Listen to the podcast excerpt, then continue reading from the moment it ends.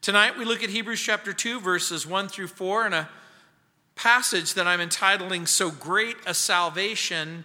In chapter 2, verse 1, it says, Therefore, we must give the more earnest heed to the things that we have heard, lest we drift away. For if the word spoken through angels proved steadfast, and every transgression and disobedience received a just reward, how shall we escape if we neglect so great a salvation, which at the first began to be spoken by the Lord and was confirmed to us by those who heard him?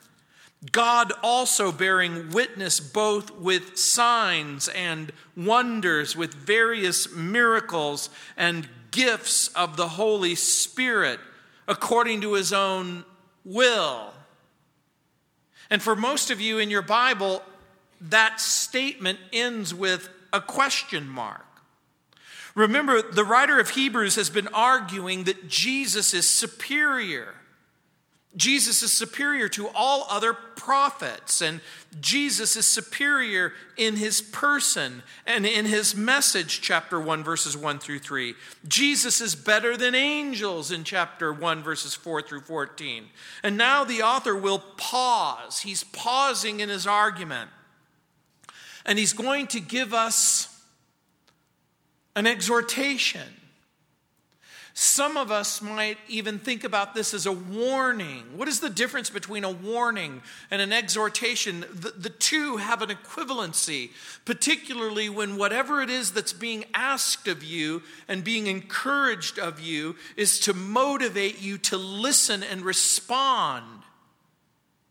And so, this warning, this exhortation will become the first of five warnings in the book of Hebrews. The writer warns the, the, the, reader not to drift away from the word of God, which we just read in verses 1 through 4. Later, the writer will exhort the reader not to doubt the word in chapter 3, verses 7, all the way to chapter 4, verse 13. Or number three, to lose our enthusiasm or grow dull towards the word in chapter 5, verse 11 to chapter 6, verse 20. That includes exhortations not to Number four, despise the word, chapter 10, verse 26 through 39, or disobey the word in chapter 12, verses 14 through 19. But as you hear about the warnings and you hear about the exhortations that are given throughout the book of Hebrews, don't drift away from the Bible. Don't doubt the Bible. Don't lose your enthusiasm about the Bible. Don't despise the Word of God. Don't disobey the Word of God. I'm hoping that you're beginning to see the centrality of the message, and it all focuses around the revelation of God that's given in your Bible that you can trust. You can open up your Bible and you can allow it to speak to you. And this becomes important. This becomes important to each and every person who has ever simply said, Lord, I need to hear from you. I need to hear your voice. I need you to speak to me. And you experience silence. And then you get discouraged. And you get frustrated because you haven't opened up your Bible and allowed it to speak to you. God, this is the point of Hebrews. God isn't silent, He continues to speak over and over again. People have been troubled by God's silence. And here is what the writer of the book of Hebrews is saying that Jesus has broken the silence, and the Bible is willing to speak to our circumstance. So we must not neglect God's word. The writer, think about what's going on. The writer is speaking to Christians, to Jewish people who have embraced the Jewish Messiah, and the writer is pleading with them to, to not stop short of God's best life. Now, even Joel Osteen, if he heard me say, don't stop short of God's best life, he would go, preach it, preach it, brother. But the best life that the writer of Hebrews is talking about isn't a life of personal prosperity that's never marred by suffering or difficulty or challenge. What the writer of Hebrews is going to be talking about is a life of holiness and a life of service and a life of fruit bearing. Because the writer of Hebrews believes that a life of holiness and, and a life of fruit bearing and, and a life of service is going to bring about maturation. Jesus has provided us everything by his grace. And as he makes that provision, the expectation really is spiritual maturity. And so, the strong warning right in the middle of this declaration about Jesus don't drift away from God's word. Verse 1 Therefore, we must give the more earnest heed to the things we have heard, lest we drift away. It's a strong command. Don't drift from God's message of truth. Don't drift from Jesus. Remember, therefore, it's in light of what everything that we've already been learning in chapter 1 Therefore, chapter 1, God has spoken us to us by the Lord Jesus, verse 1. Jesus made the universe, verse 2. He maintains the universe, verse 3. Jesus is the exact representation of God's being, verse 3. Jesus died to cleanse us from our sins, verse 3. The things we have heard is the message of the gospel. The things we have heard is the message of salvation. And so the writer is going to argue don't drift away. Why? Because of the greatness of the God who has given you salvation. Because of the greatness of the God and the greatness of his gift. That's what he's saying. And the word heed, by the way, translates a Greek word, prosechein.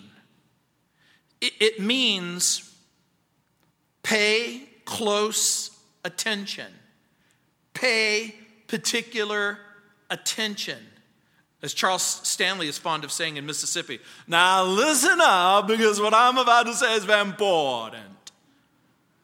That's what he does. When he wants you to pay particular attention. We pay close attention to what? To the gospel of salvation. It's the imperative. The Lord God has spoken to us in Jesus. Salvation has been offered. We've been chosen, adopted, accepted in the beloved. We can live peacefully, soberly, with joy. We can experience liberation from bondage. We can live triumphantly. We can live abundantly. So, what does it mean? What does it mean to drift away or slip away from the gospel and from salvation? The word drift, para, rumin, it, it's a word that in the ancient world meant to flow past, to glide by. In the ancient world, you would use this word to describe the act whereby have you ever had a piece of jewelry or a ring that was a little bit too big for your finger and then it just sort of slipped off your finger? That would be a, the word that they would use here. It would be like you have something that's just a little bit too too too large, but yet you just keep it on your hand and it just sort of slips off. Ladies, you might have had an earring that you didn't even know, it just sort of disappeared on you. Guys, uh, it's usually laundry and it's usually a sock and it usually disappears into the vortex of the dryer, never to be seen ever again. It was also used to describe a memory that would begin to fade. It would describe something that you used to know and that you used to remember, but because you haven't thought about it in a very long time, it begins to slip your mind. It would also be used to describe a container that contained liquid, whether it was a wine vessel or a water vessel, and it had a small, small leak, and all of a sudden the content of the vessel began to slip away or leak out. William Barclay says it is regularly used of something which has carelessly or thoughtlessly been allowed to slip and then become lost. The picture is the picture of a ship in a harbor which has been allowed to drift or slip past. I was never really a surfer, and I was really never a very good surfer, but every once in a while I would get on that board and I would paddle out and if you've ever been to the beach and you've been, you know been on a board or you've been on a, on some sort of flotation device and you just start enjoying the water and you just start enjoying the sun and you just sort of start to doze just a little bit, your mind begins to wander, and pretty soon the current is taking you further and further from the place where you began. You might have a marker like, like a lifeguard station or a pier, and all of a sudden you find yourself going further and further and further away from, from the marker. And that's part, part of what's happening. The, the ocean's currents lull you into a place where you simply allow the current to take you where it wants wants to go. And it becomes a type and a, and a picture of the Christian life where, where you didn't really mean for the current culture to cause you to not think about Jesus or not think about God or not think about salvation or not think about the principles and the worldview of Christianity. It usually doesn't begin with out, outright rebellion. It doesn't usually begin with outright disobedience. It usually doesn't mean that you're going to go to some bar and you're going to do margarita tequila chasers and you go, you know what, I've been going to church and I've been praying and I've been reading my Bible, but now I'm going to go get drunk. Or I'm going to go get high, or I'm going to go do this, or I'm going to do that. Usually it doesn't begin with some sort of outright rebellion. It usually begins with, I'm not going to get up and I'm just not going to pray. I'm going to sleep in. And then you do it over again and over again. And you decide that, that you can neglect reading your Bible and you can neglect going to church and you can neglect friendship and fellowship. And you just sort of let it go and you let it go and you let it go. And it might have begun with lethargy and apathy and carelessness and inattentiveness. And so the author is warning us to anchor our lives in the truth that is found in the gospel and in the person of Jesus. And this is why, when you anchor yourself in the gospel and in the truth of Jesus every single day, you find yourself in a situation where you're hearing from the Lord and listening to the Lord and obeying the Lord. Again, Barclay writes, quote, For most of us, the threat of life is not so much that we should plunge into disaster, but that we should drift into sin. There are few people who deliberately and in a moment turn their backs on God. But there are many who day by day drift farther and farther from Him. There are not many who, in a, in a moment of time, commit some disastrous sin. There are many who, bit by bit, and almost imperceptibly involve themselves in some situation and they suddenly awake to find their life ruined, or they find that they have broken somebody else's heart. We would do well to be continually on the alert against the peril of the drifting life, unquote, he writes. You know, in Jeremiah chapter 15, verse 6, the prophet Jeremiah said, You've forsaken me, says the Lord. You've gone backward. Therefore, I will stretch out my hand against you and destroy you. I'm weary of relenting. And I will winnow them with a winnowing fan in the gates of the land. I will bereave them of their children. I will destroy my people, since they did not return from their ways.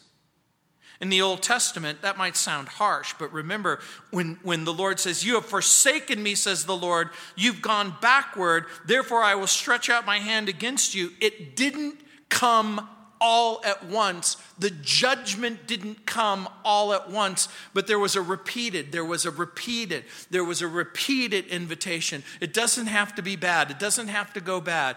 Guess what? You can turn from your sin, you can turn to the Lord, you can turn from your sin, you can turn to the Lord. In the Old Testament, the Lord didn't simply say, You haven't done what I've told you to do. Rather, he says, You've forsaken me. It wasn't about going to church. It wasn't even about offering the sacrifice. It wasn't even about reading the law. Because remember what going to the temple or offering the sacrifice or looking at the scroll and doing what it says in Joshua chapter 1, verse 8 meditate on the word of God day and night, speak it with your mouth, think about it during the day, think about it during the night, think about it, think about it, think about it.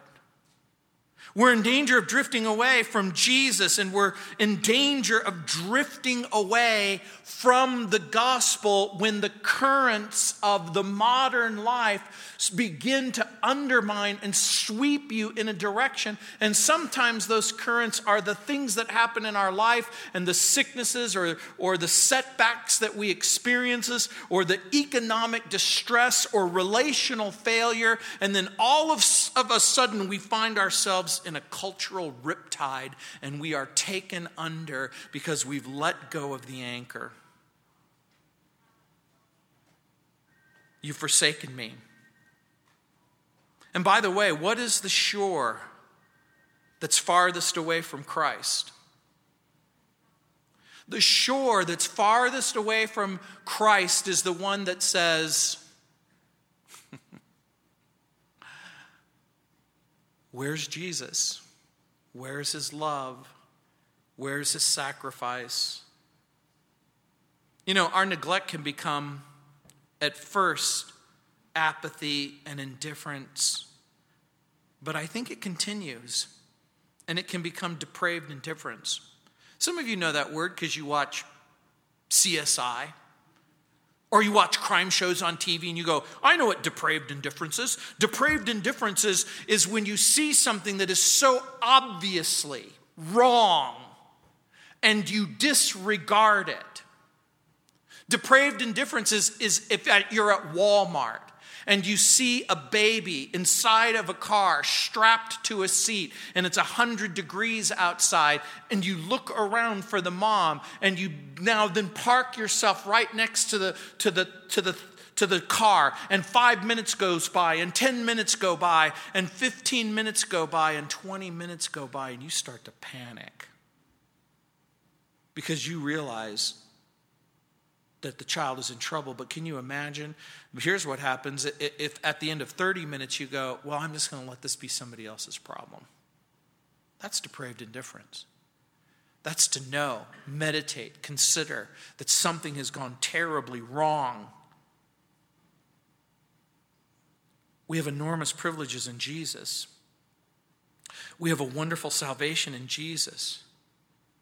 We have a life changing gospel in Jesus, and then to simply float past His love, His grace, His invitation of love and grace, His offer of forgiveness and hope.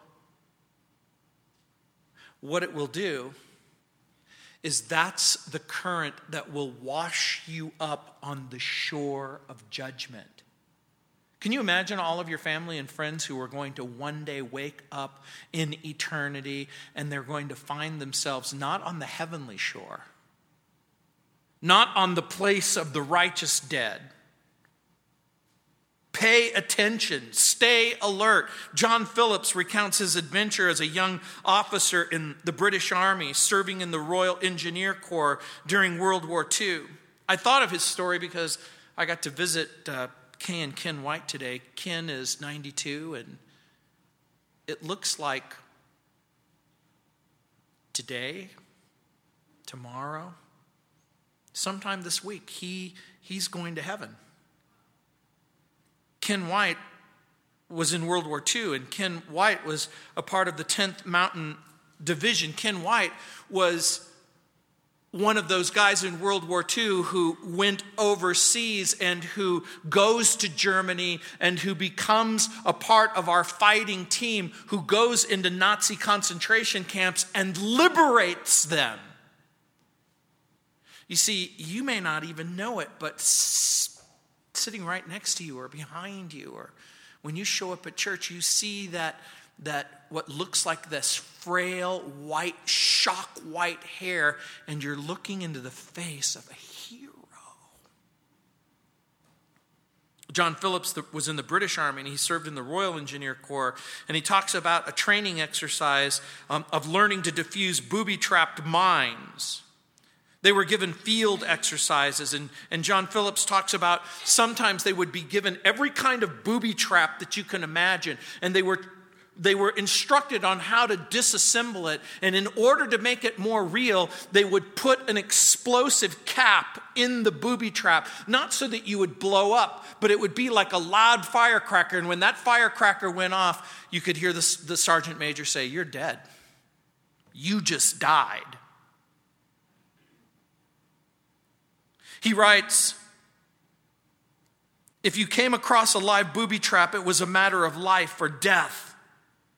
He writes, we watched every move the instructor made. We studied every illustration. We mastered the mechanics of every known type of booby trap. We asked urgent questions about aspects of the training that we didn't understand because our lives depended on it. Indolence and carelessness would have been the height of folly. But a lot of people don't go to Bible study that way. They don't open their Bible that way. They don't think about heaven and hell that way. They don't, they don't look at it and go, What I'm reading about and what I'm considering right at this very moment, I, I should want to know down to the last details. And so the writer says, A strong reason Judge, this is the strong reason why. Judgment under the law in verse 2. For if the word spoken through angels proved steadfast, and every transgression and disobedience received a just reward, how shall we escape? If we neglect so great of a salvation. When he says, For if the word spoken through angels proves steadfast, the expression, the word spoken through angels, is a reference, remember, to the messengers who came from heaven, who delivered God's word. This is a picture of heavenly angels bringing the communication to Moses and the rest of the prophets. It really is a specific reference to the law of God given to Moses on Mount Sinai in Exodus chapter 19, verse 11. Angelic beings serving as the mediators between God and man. Angelic supernatural beings serving as the intermediators. And the Old Testament speaks of myriads and myriads of angels present at the giving of the law in Deuteronomy 33 2, Psalm 68 17. The writer is basically saying, remember, these are Jews, these are Jewish people, these are Jewish people who understood and recognized what their own Bible had to say about the way God communicated. And they would have understood that the testimony and the instruction were valid and true.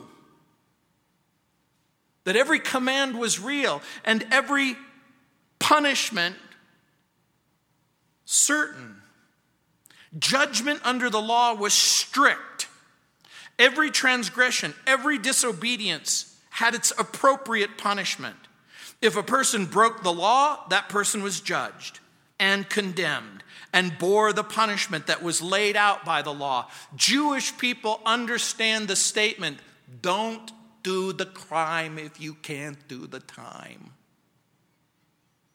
By the way, look what it says For if the word spoken through angels proved steadfast, and every transgression and disobedience, the word transgression, parabasis, every transgression means to step aside.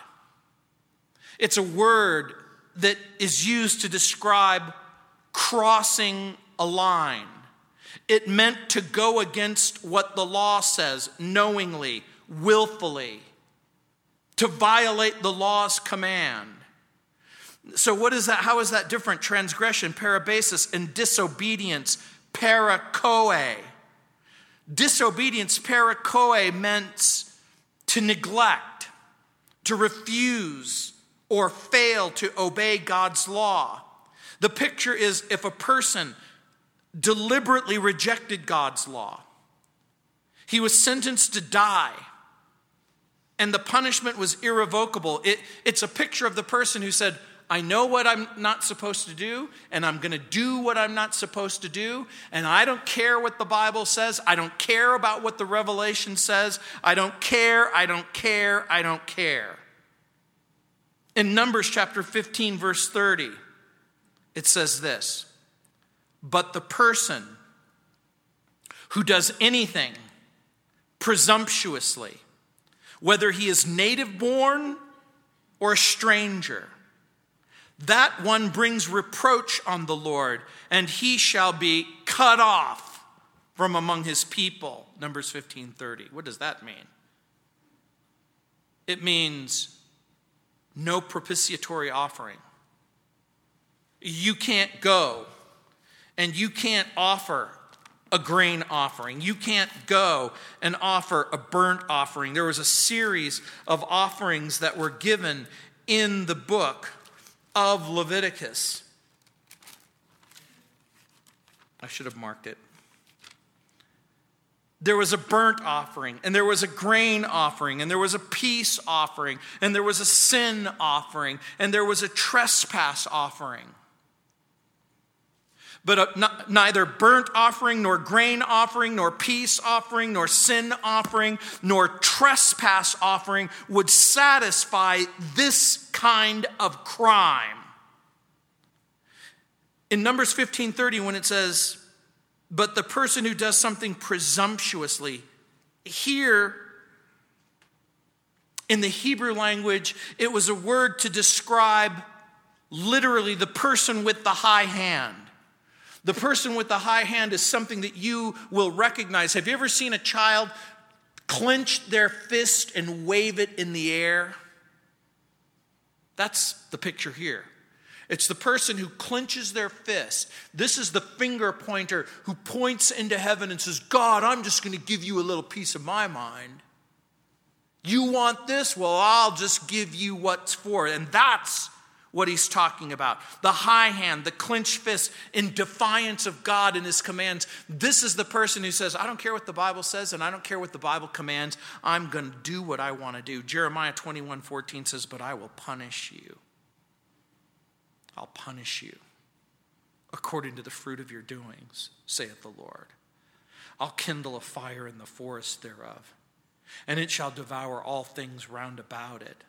The history of the Jews, the history of the Jews, the history of the Jews is really a history of neglect and disobedience and rebellion and sin. The history of the Jews is the revelation of God and the disobedience of the people. The revelation of God and the disobedience of the people. The revelation of God and the disobedience of the people. And the Hebrew people, the Hebrew people, the Hebrew people would feel the crushing weight of sometimes slow and sometimes swift judgment. But whether the judgment was slow or whether the judgment was swift, the judgment would come. And so the writer of Hebrews is basically saying if God gave promises and commands through the angels and kept his word, how shall we escape? Look at verse 3. How shall we escape? How shall we escape? How shall we escape? How shall we escape if we neglect so great a salvation? When he's asking the question, How shall we escape? How shall we escape if we neglect so great a salvation? Everybody reading this book is going to understand that the answer is we can't. We can't. There is no escape.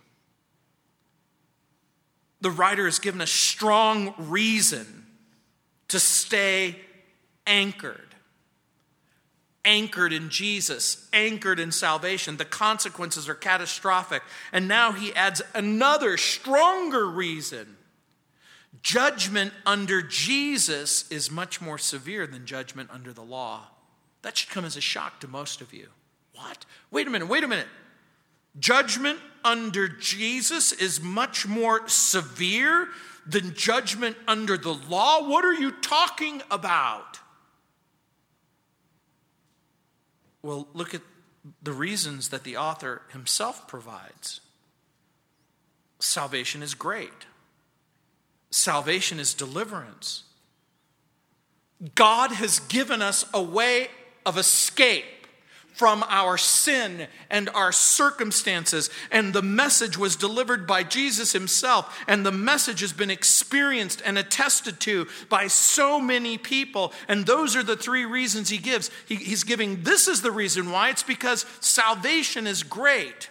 And the message was given by Jesus himself. And the message has been experienced and found to be true by those who have experienced his love and his grace and his mercy and his forgiveness. The salvation which was at first preached by Jesus and then confirmed by the apostles, which Paul talks about in Romans chapter 2, verse 3. And he says, And do you think this, O man, you who judge those practicing such things and doing the same, that you will escape the judgment of God? Or do you despise the riches of his goodness? Do you despise the riches of his forbearance and his long suffering, knowing that it's the goodness of God that leads you to repentance? The, the writer is making the argument that if God spoke in times past through the prophets and gave the law to Moses, but he has in these last days spoken to us by Jesus, and the message that Jesus has given is I love you, and I'm willing to forgive you, and I'm willing to forgive the unforgivable. I'm willing to be a sacrifice where no Old Testament sacrifice would satisfy the rebellion and the disobedience that you've walked in. And imagine a person says, I don't want that. I don't want that. Tell me again what it is that you want. Why, I want to stand in front of God on my own. On the basis of every thought that I've ever thought, and every word that I've ever spoken, and every deed that I've ever done. Now you reread it. How shall we escape if we neglect so great a salvation? How shall we escape? Do you think that the writer is suggesting that there is a way of escape? No. Do you think he's suggesting that there might be road number two or road number three. He basically says, and was confirmed to us by those who heard him. The writer testifies that Jesus spoke to the apostles, and the apostles told the truth about Jesus. The writer of Hebrews is saying the apostles Jesus spoke to the apostles, and the apostles spoke to us, and that the apostles told us the truth about Jesus.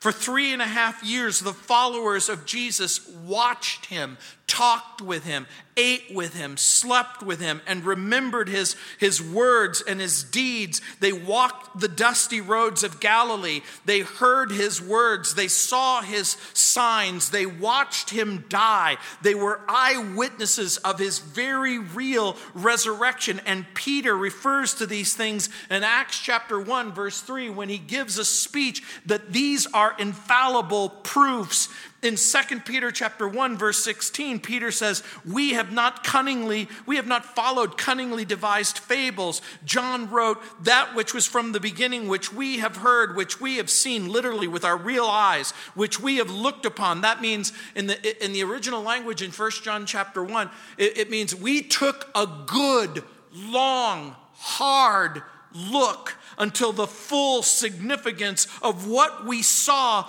we really began to understand. Our hands have handled concerning the word of life, for this life was manifested, and we have seen it, and we bear witness to it, whereunto we have eternal life, which is with the Father, and which was manifested to us. That's the consistent testimony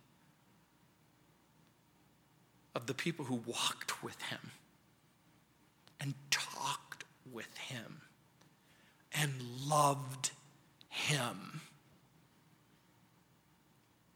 And so, what's the fate? What's, what's the fate for those who neglect the gospel? What's the fate of the person who says, the satisfying solution to the problem of my sin has to be found somewhere else. William MacDonald writes The law tells men what they must do, the gospel tells men what God has done. By the law is the knowledge of sin. By the gospel is the knowledge of salvation. That's why we talk about it. That's why we repeat it over and over again. Neglecting that salvation is far greater than the transgression and the disobedience to the law. Neglecting that salvation is way worse. The law was given by God through angels to Moses. Salvation is given by God through Jesus Himself. Jesus comes. Remember the parable that he gives about the son who comes and the the, the, the people, the, the people who wanted the vineyard, they were so angry that they said, This is the heir. Let's come and let's take him and let's kill We're in danger of neglecting so great a salvation when we fail to appreciate or believe just how lost we are. This is, this is how we, we run the risk. We run the risk the moment that you believe the tide and the current and the conversation of the world in which you live, where people say to you, Your sin doesn't really matter. Your sin, it really isn't that important. It doesn't matter. Sin is not that big of a deal. I had a person on my radio program who just simply said, Why doesn't God just forgive? Why doesn't He just let it go? Why doesn't He just forgive everybody and just let it go? And I said, I, I, think you don't understand the gravity of sin and you don't understand the gravity of the person who's offended. And I tried to help him understand. I said, Imagine if, if you slapped me. What might be the consequences? Well, I might get charged with assault and I might be brought up on charges. What would happen if you went down to the governor's mansion and you slapped the governor? Well, I think people might take that really a, a little more seriously. What would happen if somehow you breached the security at the White House and you attempted to assault the president? And she said, the whole world would ex- explode in, in, in applause. I go, that, I know that might be true, but you're missing the point of my analogy. You're missing the point. The point of the analogy is if you assault the President of the United States, you're assaulting his office and you're assaulting the dignity of the office. Is it possible that Secret Service agents might just kill you? Well, yeah. And I said, imagine if you could walk up to God and spit in his face and slap him. How serious is it? How serious of a crime is it to offend a self existent being who is the picture of holiness and grandeur, who is the uncreated creator who created the heavens and the earth. Some of you are old enough to remember the, the days when it wasn't so politically correct. What would have happened? And you don't have to tell me who you are, and you don't even have to raise your hand. But do you remember what would have happened if you raised your hand to your mother? Can you imagine hitting your mother or slapping her, what the consequences would be? And then you absolutely, positively have no idea just how problematic sin is. Millions, millions, millions of people, billions of people fail to appreciate or believe just how lost that they are apart from the gospel, apart from Christ. And, and why are they lost? Because of sin. Why are they lost? Because they've rejected the biblical revelation and God's description of man's rebellion. The Bible says the heavens declare the glory of God and the firmament showeth forth his handiwork in Psalm 19:1. The Bible says that God has left a permanent impression on every single people who shows up on the planet Earth, who should come to the conclusion, wow, if there's a God who created the heavens and the earth, he must be a pretty powerful powerful God. And in the book of Romans, it says, Nevertheless, he left not himself without witness in that he did good, and he gave us rain from heaven and fruitful seasons, filling our hearts with food and gladness. That's actually Acts chapter 14, verse 17. In Romans 1:19 it says, Because that which would have been known of God is made manifest in them, for God showed it unto them, for the invisible things of him from the creation of the world are clearly seen, being understood by the things which are made, even his eternal power and Godhead. And here's Paul's writing, so that they are without excuse. But don't let the Bible stop you they'll still come up with an excuse. My sin isn't really that bad, and God doesn't really care. And the life of Jesus and the death of Jesus doesn't really matter. And so we want to excuse our sin. Or we want a way to make the sin go away apart from God and apart from Christ and apart from, from the gospel. And so we do what some cults do, like Hinduism or Christian science or Buddhism. In Hinduism, you believe in Maya. That means that all of existence is simply an illusion, so that your very existence is an illusion, and suffering is an illusion, and sin is an illusion, and it isn't really there. It doesn't really exist. In Christian science, they believe that sin is an illusion and that there really is no such thing as sin all there is is wrong thinking about yourself. I remember having a conversation with an elderly lady who embraced Christian science, and she said, Christ, she said that sin was an illusion. And I said, Forgive me, ma'am. I don't mean to be rude. But will you do me a favor?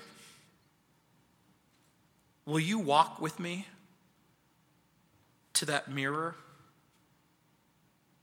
And she walked with me to the mirror. And I said, Look long and hard into that mirror. I said, Do you look the same as you did when you were 19 years old? And she burst into tears because she knew that the mirror was telling the truth. That time and sin had begun to take a toll on her life that you can lie and pretend and wish to God that sin weren't real. And there are people who may even concede that it's real and that it, is even even horrible but it's not enough to sentence you to judgment and hell and the Bible says we're lost because our own conscience tells us that we're lost, and the world tells us that we're lost. And so, the simple answer to the question, how shall we escape if we disregard so great a salvation? as we can't. And the writer includes himself. Look, look at the text again. How shall we escape? He doesn't exclude himself or exonerate himself. The person who's heard the gospel and neglects the gospel and rejects the gospel is without excuse.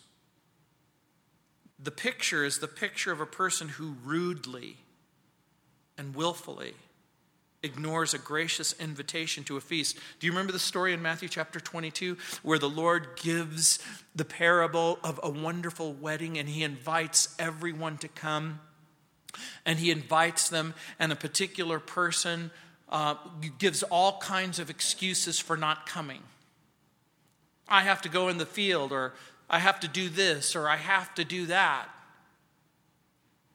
And then the Lord says, Go out into the highways and byways, beat the bushes, invite the lame, the leper, the least, and the lost. Invite them to come. It's used of Timothy's obligation not to neglect the exercising of his spiritual gift in, in 1 Timothy chapter 4, verse 4.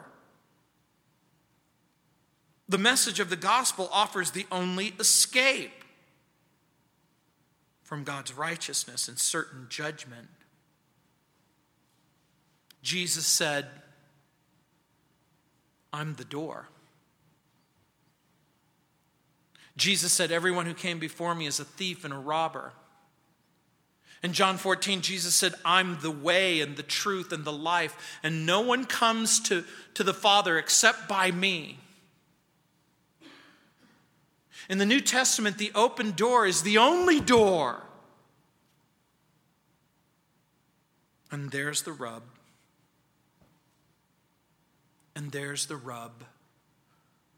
Because the person who hears the message of hope and says, I want another door. What kind of a door do you want? I want a less demanding door. Tell me what you mean. I want a door that won't require me to turn from my sin and embrace Jesus. I want a door that will allow me to continue in sin. I want a door that will allow me to continue in disobedience and rebellion. I want a door that is a happy door, and I want a door that is a problem free door, and I want a door where suffering isn't a part of my life. And John Dyer writes, quote, "A person may go to heaven without health and without riches and without honors and without learning and without friends, but he can never go to heaven without Christ." And so there's an acrostic that spells out salvation sin, alienation, lifelessness, vileness, aversion, thoughtlessness, independence, obstinacy, neglectfulness. That's why we need salvation. And so, what are we saved to? Sanctification, S. Adoption, A. Life eternal, L. Virtue, acceptance, thoughtfulness, inness, that means we're in Christ. Obedience and, and nobleness. In verse 4, God also bearing witness both with signs and wonders, with various miracles and gifts of the Holy Spirit, according to his own will Think about what you just read. The command don't drift from God's message, verse 1. Don't disobey God's message of truth, verse 2. The message of salvation is contained in Jesus and conveyed by Jesus in verse 3.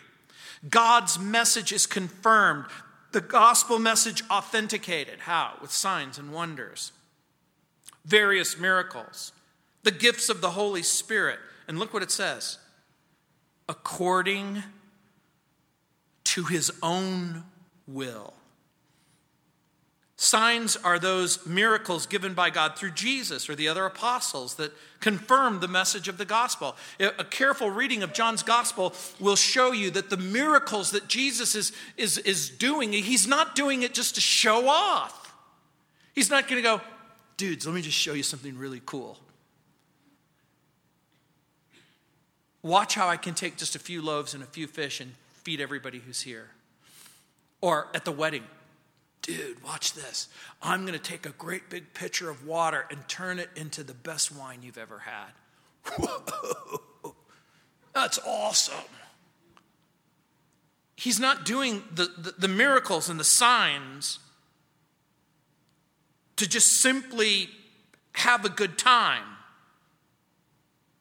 Wonders were those miracles which were intended to arouse amazement from the watching like the raising of Lazarus in John chapter 11, where Jesus is standing, and you've heard me say this over and over again. Jesus is standing at the tomb of Lazarus, and he says, I'm the resurrection and the life, and he that believeth in me, even if he were dead, yet shall he live, and whoever lives and believes in me will never die. And remember, he says, Lazarus, come forth. And the and Lazarus hops out like it's like zombie apocalypse and he comes out and they unwrap him. And all of the crowds look on and they say, This is unbelievable. The signs and the wonders were to convince the Jew. By the way, pause for a moment. Did the signs and wonders, for the most part, convince the Jew? The answer is no. Remember, they kept asking, Give us another one, give us another one, give us another one, give us another one. And Jesus says, I'm not going to give you anyone except the one of Jonah. That just like Jonah was in the belly of the sea creature for three days and three nights, so the Son of Man will be in, in the earth. In 1 Corinthians 1.22, Paul says the Jews require a sign. The miracles were in part to convince the Gentiles, and the gifts of the Holy Spirit were to confirm the message to everyone listening, both believer and unbeliever, through the Christian. And the gifts of the Holy Spirit were those special unctions and enablements given to men and women to speak and act in a, in a way that was beyond their human capabilities. It was, the, it was, it was what would cause people to hear the gospel and respond to the gospel. William MacDonald writes, they are the sovereign gifts of God. They can't be demanded by men or claimed in answer to prayer because God never promised them to, to everyone. And so the writer says, You can slip, but don't slip. Appreciate the gospel. Stay close to Jesus. We've had a lot of things in the news about Ebola. I happen to, uh, I'm going to be talking to some of my friends at the Billy Graham Association tomorrow. And many of you know that two of the medical workers who contracted the Ebola virus um, were working with Samaritan's Purse. Imagine a person has Ebola or something less severe, but still stable. Imagine a cure is offered. You have Ebola. Now tell me again what's happening. Your internal organs are starting to liquefy. And unless we treat you, you're going to die. But we have an effective treatment that will save your life. I think I want a different treatment. See, you're laughing. You're, yeah, that's the right thing to do. You're going to hell. I don't want to go to hell. Then accept Christ as your Savior. I don't want to accept Christ as my Savior. What do you want to do? I want to live my life apart from Christ and apart from the gospel. I want to continue in my sin. D.L. Moody wrote, Looking at the wound of sin will never save anyone. What we have to look at is the remedy. And so the writer of Hebrews says, Jesus has brought the truth. Jesus has brought himself. Jesus has become the gospel. Jesus is salvation. Paul in 2 Timothy chapter 1 verse 10 told Timothy, "But has now been revealed by the appearing of our savior Jesus Christ, who has abolished death and brought life and brought immortality by the gospel.